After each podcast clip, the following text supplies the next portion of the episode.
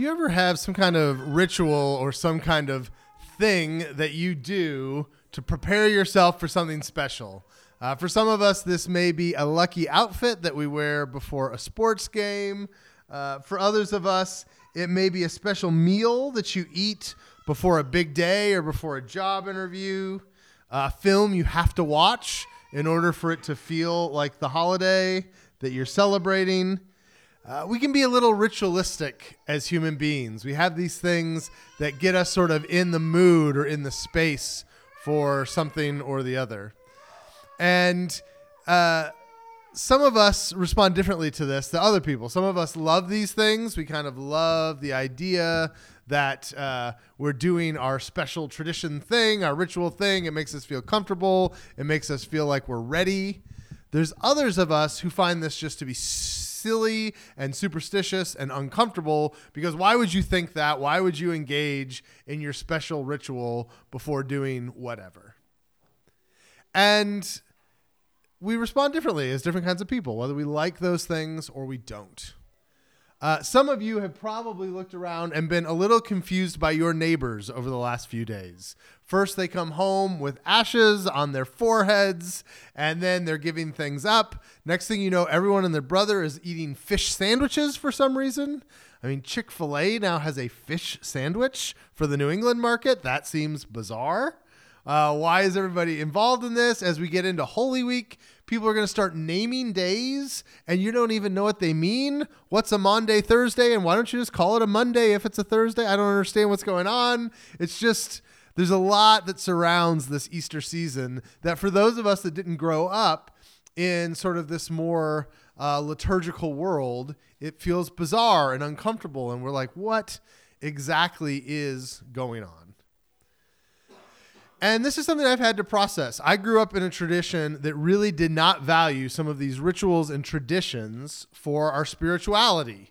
Uh, my family never did anything with Ash Wednesday or Lent, or we, frankly, we never had Easter when I was a kid. Uh, we, we had Easter bunny, we had eggs, but we did not do anything at church for Easter because we celebrate the Lord's death every Sunday. And there is no reason for us to celebrate Easter because that's just weird and it's different. And I think one of the things that the way I grew up missed, and the things that we can often miss, is um, is how human beings work. I think sometimes we assume that human beings are computers that have switches, and we have a worship switch that goes on and off. And so when you show up at the church building, when you come into this auditorium, when I say, "Hey guys, time to start church," we can flip that switch and the switch is on, and boom, I am into my time of worship. And then when we leave, we can flip it off and go, okay, now it's lunchtime or now it's football time. And we just easily transition in and out of that, and we're just ready to go. And you don't need the ritual, you don't need the tradition, you don't need times of preparation if you're a computer that switches on and off. But I think we all know that we're not computers that switch on and off. You have sat in this pew too many times with your mind wandered to what's going on at your job this week or what's going on at your family or some friend that you're concerned about or whatever. And you've thought about that and you've left church and you've gone, I was never really present at all today because I had a whole lot of other things going on. Because you're not a computer, you don't have the switch. And so what I've been wrestling with is I didn't grow up with all of these Easter traditions, but I see them around me. What's what's the value in them? What's the purpose in them? And what could I learn from them? And the thing that I take away from it is this idea of preparing your heart. It's a phrase that interestingly does not appear in the Bible all that often. You know, this week I was like, all right, let's Google prepare your heart passages. I'm not that great of a scholar. Sometimes I do things like this. And interestingly, it's not there a lot. The Bible doesn't use the exact phrase prepare your heart much. But there are other phrases in the Bible. There's uh, one of the phrases we use a lot is uh, the people consecrated themselves for worship, which sounds really weird and uncomfortable and maybe painful for us because we don't know what that means. But there's this idea that they made themselves holy, that they prepped for their time of worship, whether it was building the temple or rededicating the temple. There was a time of consecration. Uh, Jesus talks about this in a couple of ways. One of the ways that Jesus discusses preparing your hearts for worship is if you have a problem with someone else. Uh, if there's you have a brother who you have a disagreement with, Jesus talks about don't offer your sacrifice while you're angry and feuding with someone. You need to put down the sacrifice, go find them, make it right, and then come back to worship, because you need to be prepared to be um, kind of in the right space. Um, Paul talks about it, as we mentioned earlier, when he talks about discerning the body of Christ, that there's something that needs to happen at communion. And if it doesn't happen, Paul suggests people are even getting sick and dying in their church because they were engaging in that part of worship without properly preparing themselves for worship. And so I want to spend some time today um, thinking about how we prepare our hearts. How do we get ready for worship? If we can't just rock up and be like, all right, boom, I'm ready to go, then what does it mean for us to prepare? How do we prepare? What does it look like? And the resource I want to spend some time with today is a, a group of Psalms called the Psalms of Ascent or the Songs of Ascent. Uh, these are a group of Psalms that are near the end of the book of Psalms uh, in the 120s and the 130s. If you've ever read your Bible all the way through, they're the Psalms that make you, uh, it's like the downhill part of a marathon because you're like, I've been reading these really long chapters. And all of a sudden you hit these ones that are all like six verses each. And you're like, all right, I'm moving through them. And you're just whipping through the pages because they're short. That's a very cynical way to look at it, but they're all there. And they have these a script, um, these subscripts that say a song of ascent. And we're not 100% sure why they're called that, but we have good guesses. The primary reason that we believe they're called songs of ascent is because these are songs that would be sung by pilgrims on the way to Jerusalem. They were coming for a big festival, be it Passover or uh, tabernacles or whatever, that they would sing these songs as they climbed their way to Jerusalem. Because Jerusalem is up on a mountain. If you notice in the Bible, you always go up to Jerusalem. Even if you're north of it, you're still going up to it because it's an elevation issue. You're going from a lower place to a higher place. And so these are songs that you would sing along the way as you travel up into Jerusalem. And they're made to prepare your heart for your pilgrimage, to prepare your heart for the festival to come. And there's a lot of them. We could look at a lot of different stories, but we're going to particularly today um, look at one of them and what it can teach us about how we prepare our hearts for worship. Uh, Psalm 130, verse 1. Uh, and I've actually added the subscript here. I usually don't, but a song of ascents. Out of the depths I cry to you, Lord. Lord, hear my voice. Let your ears be attentive to my cry for mercy. If you, Lord, kept a record of sin, Lord, who could stand? But with you there is forgiveness, so what so that we can with reverence serve you. I wait for the Lord. My whole being waits. And in his word I put my hope. I wait for the Lord more than watchmen wait for the morning, more than watchmen wait for the morning. Israel, put your hope in the Lord, for with the Lord is unfailing love, and with him is full redemption. He himself will redeem Israel from all their sins. There are a few things in this psalm that I think uh, we can take away as kind of parts of how we prepare for worship that I think is really helpful. Um, the very beginning of the psalm talks about uh, crying out to God for help. There's this early point uh, where the psalmist says, Hear my voice, be attentive to my cry. Out of the depths I cry to you. There's almost this imagery of someone underwater reaching out, saying, Please pull me out from this place. I cannot get past this. And I think that it is helpful for us to think about this idea because a lot of worship is about acknowledging reality. Um, this is a, a thing, you know, we talk about, oh, we're going to praise God, we're going to worship. And well, why do we do it? And sometimes we get this bad idea. I think that God like has a, a little ego, and somehow God needs us to like give him a pat on the back, like, "Oh, you're such a great God," uh, as if there's something that He needs. But I think it's really more about helping attune us to the way the world really is. Uh, we spend a lot of time and a lot of energy convincing other people that we're okay. Uh, this happens all the time when someone goes, Hey, how are you doing? And we always say fine. We are trained to say fine. And if you weren't fine, you're not going to say that you're not fine. Very rarely are you in a place where if you see someone on the street and they go, Hey, Caleb, how's it going? You haven't seen this guy in six months. You go, Oh, I am desperately pulling back tears because I am so upset about my life. Someone go, Oh, um, awesome, great, see ya. You know, like, I mean, no one wants to have that conversation. And so we spend a lot of time and a lot of energy faking how fine we are. And people are always looking to it. Maybe our spouses, our kids, our, our, people that we work with, our boss. And none of them want to look at us and see, I am stuck in the depths. I need help. I need to be pulled out. And so we spend a lot of time and a lot of effort and a lot of energy letting the rest of the world know that we're doing just fine, even if we feel like we're drowning. And worship is a place where we can embrace the reality that we do not have our stuff together.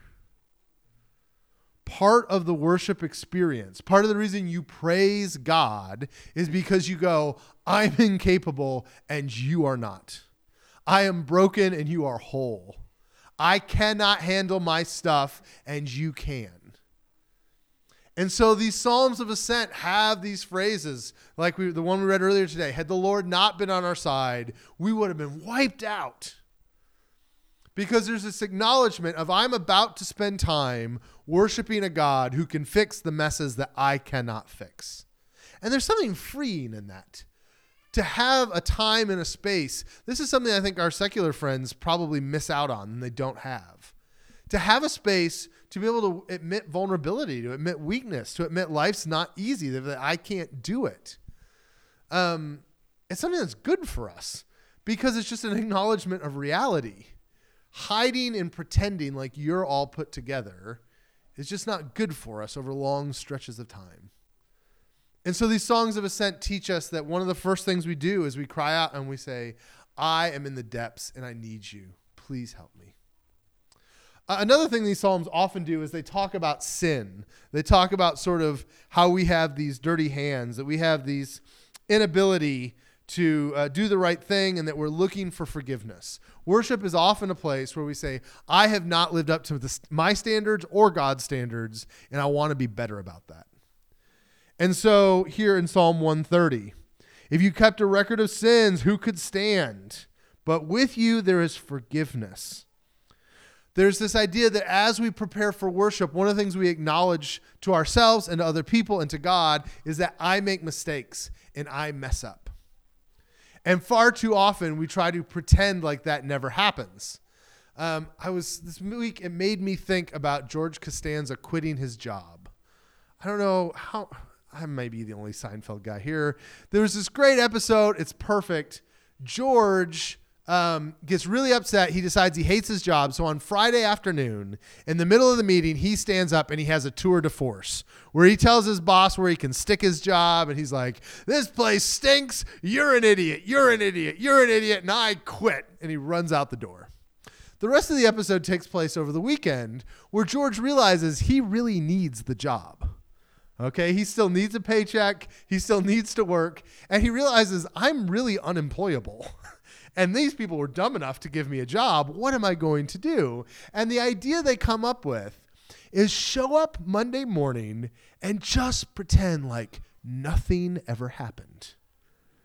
And so this is the scene. This woman's looking at him and she's like, George, you quit Friday. He goes, Quit? Who quit? I didn't quit. And he just pretends like nothing happened. He hopes to just, you know, poker face his way through it and just bluff his way through it and go, no, there was nothing that happened and just keep the job that he told everybody off about on Friday. That is the way some of us kind of try to come to God in worship. Sin, disobeying you, not doing what you desire. no, no, no, that wasn't me. I didn't do that. God, are you sure you're remembering that right? I'm pretty sure I didn't do those things. And it sounds silly, but it is the way sometimes we come into these things where we pretend like nothing is a problem. And so the Psalms of Ascent, I think she's just playing with Mary. She's just playing with Mary. Uh, the Psalms of Ascent tell us that um, we come in and we acknowledge our sinfulness and that we don't act like Costanza coming back to his job and we go, Yes, I messed up. Something did happen. I acknowledge it, and God, I really need your help with it. Uh, the third thing I think that these do for us is they remind us uh, to wait. There's this expression that I think is very similar to prepare your hearts, where it says, I wait on the Lord. We mentioned that we are not computers that cannot just flip on and off for worship. Uh, the reverse side of the humans are computers argument is God is a vending machine argument. The idea that I come to God and, and the, the, negative part of, hey, I'm going to show up on Wednesday morning or Sunday morning, and at 10 a.m., I'm going to flip my switch, and boom, I'm going to be in worship mode. The flip side of that is, and not only that, but God's going to be present, and He's going to bless me, and He's going to feed me, and then He's going to go away and leave me alone for the rest of the week. That worship is a time where we come up to the cosmic vending machine in the sky, we push the right buttons, sing the right songs, say the right words, and then God is going to act exactly like we want God to act. And if he doesn't, it's just very rude of him not to do so. But the psalmist says, No, I come and I wait on the Lord. This means uh, I do things on God's schedule. I am willing, if I come to church and I'm looking for some kind of peace and comfort and it doesn't come, I'll wait around till it does. I do not expect God to work on my schedule and in the ways that I uh, I, I desire, not in the ways that I specify. There's a lot of humility in this phrase of waiting on the Lord, that my timetable is not the only timetable that matters.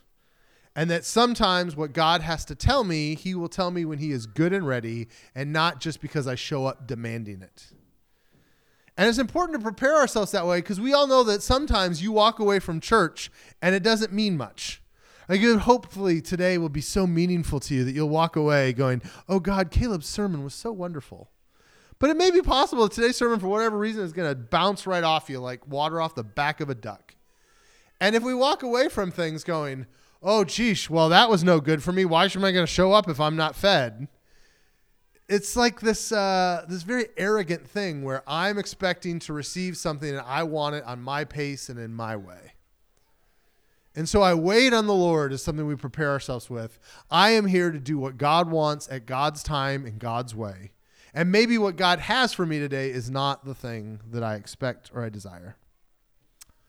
Uh, I want to think for just a second about the image of these songs of ascent and these people coming up to Jerusalem you can imagine their families uh, with their little packs and maybe a little cart, and they're going up to Jerusalem. I'm sure they packed lighter than we pack, but still, you have your family together. You're walking up to Jerusalem. You're uphill. Everybody's a little tired, but you're singing these songs, and everybody is getting ready to worship.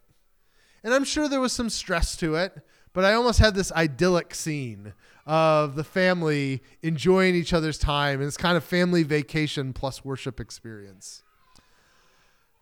And then I think about the ways that so many of us enter worship. And it is not an idyllic scene of trying to prepare our hearts. A lot of times, and frankly, today is a great example of it because every kid in the church is screaming today, right? this but this is the problem right like this is the world we live in where it's like oh i've got to make it to church in time we're running out the door late and we forget something and our hair's half done and we're like putting on lipstick at the stoplight and there's just all kinds of nuttiness and chaos and we're running in the door five ten minutes late sorry oh, oh, things were crazy and it's just all this stuff is going on and i think about how the israelites tried to prepare their hearts for worship and I wonder do we spend any effort preparing our hearts for worship?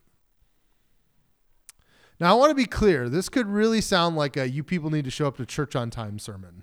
And that's not the full goal here, okay? Um, because I, to be honest, I'm one of the worst about this. There's an audio issue right now going on with this computer that's ticking me off and is in the back of my head the whole time I'm trying to preach the sermon. Like because of my job and because of how we run things, I'm constantly fighting with the printer or figuring out the Bluetooth or whatever. I'm not the best guy to preach this sermon. But for all of us, the question is, are we making space and time to prepare to actually have an encounter with God where we will wait on Him and hear Him? Or are we running around like crazy people just to get everybody dressed and come in the door? And listen, I'm a fan. I've got four kids. I get it. But for some of us, and for many of us, for me, some of that is that like I steal the extra 15 minutes of sleep so that I then can have craziness as I walk into church instead of getting up a little bit earlier and having a peaceful mind as I come into church. Um, for some of us, that's like, what do you do, do in the morning? What is the sound of your house? Is there like maybe some good contemplative Christian music in the background? Or are you sitting there like catching up on something from the night before? Um, do you sleep well the night before church? Do you have a good Saturday night bedtime so you say, when I show up, I will be awake for the sermon tomorrow? And again, I know I sound like your dad fussing at you, and I'm not the same, but it's just something we have to think about. We had a preaching instructor at, in school that said, You're a preacher, you are never allowed to watch Saturday Night Live. And we're like, What? And he goes, No, listen, you had to be up on Sunday and you need to be spiritually prepared to share the word of God. And you cannot do that if you are watching a TV show at 12:30 on Saturday night. You can't do it. You are not allowed to watch it. Like he was just really strict with us. And I always appreciated him for that though because he was telling us 19-year-old guys, you think that you're invisible, you think that you're a machine, you think you'll flip the switch. But what you're doing Saturday night, what you're doing Sunday morning, the way you prep things, those things are all going to play with whether or not you're going to be able to receive anything on Sunday morning. And so many of us put nothing into the prep, put have no we're just not coming ready. And then we're shocked and amazed and frustrated that we got nothing out of church because we spent half of the time feeling harried and rushed and all of these kinds of things. And so, what does it mean to prepare your heart for worship? Um, Oh, that was my nice picture of the way it maybe should look. Um, the other thing for us is big dates. Um, Jesus practiced pilgrimage. Jesus did not live close to Jerusalem. Okay, this was not a two hour commute from Nazareth to Jerusalem. It would have been a day or two journey for Jesus to go. And yet, throughout the book of John, Jesus is there every special holiday at the temple because he wants to celebrate the Festival of Lights or he wants to celebrate um, Passover or booths or whatever. And these big days on our calendars are important. For our church, that means Easter and Christmas and uh, anniversary service. Those are kind of our big Sundays that we've put together. And there's nothing magic about those, but they are important. There's something good for our spiritual life to have big days that we aim at. And that's why, as we lead up, we talk about it and talk about it and talk about it. Um, we don't do a full Lenten calendar here, but I would encourage you you have two weeks now before Easter. Prepare your heart. Think about what God has done in Jesus. Think about the resurrection. Think about Jesus' death. Like, meditate on those things, consider those things. Because I think if we put in the homework ahead, and homework's a bad term, right? Because everyone hates homework. But if you do the preparatory work to your heart to say, this is going to be a big day for all of us to celebrate together, then it changes this. I think what's really hard for some of us to realize is this stuff is contagious. Uh, this is hard. This is really hard for me. If I am grumpy, my wife and my kids are going to be grumpy. And I have four kids. If my four kids are grumpy out there, that's going to make all those kids grumpy, which then going to make them scream so you can't pay attention. Right? Like there's like there is all this stuff. If Caleb is in a bad spot Sunday morning, it is bad for the feast church. That spreads. It's a cancer that moves out. And similarly cuz I'm preaching, right? You don't need me preaching a mood. And so these things do spread but it spreads the opposite way. If you have, honestly, we could have 60, 70 people on Easter who have all been intently thinking about how great Jesus' resurrection is. And then we hit that first song, and it's an exciting, Yay, Jesus is raised song, and people start singing out. The place can feel pretty explosive, and it can be an incredible experience. But a lot of that happens based on how you've prepped your heart. And some of it's being not selfish, not expecting to show up and have the other worshipers light your fuse for you. Um, and so it's my, you know, I'm losing my sense now. It's just important for us to prepare our hearts to be ready, to expect God to do something, to expect we will learn something in church, to expect that our worship will be meaningful, to expect that God wants to move, and to prepare our hearts to be ready to do that. Um,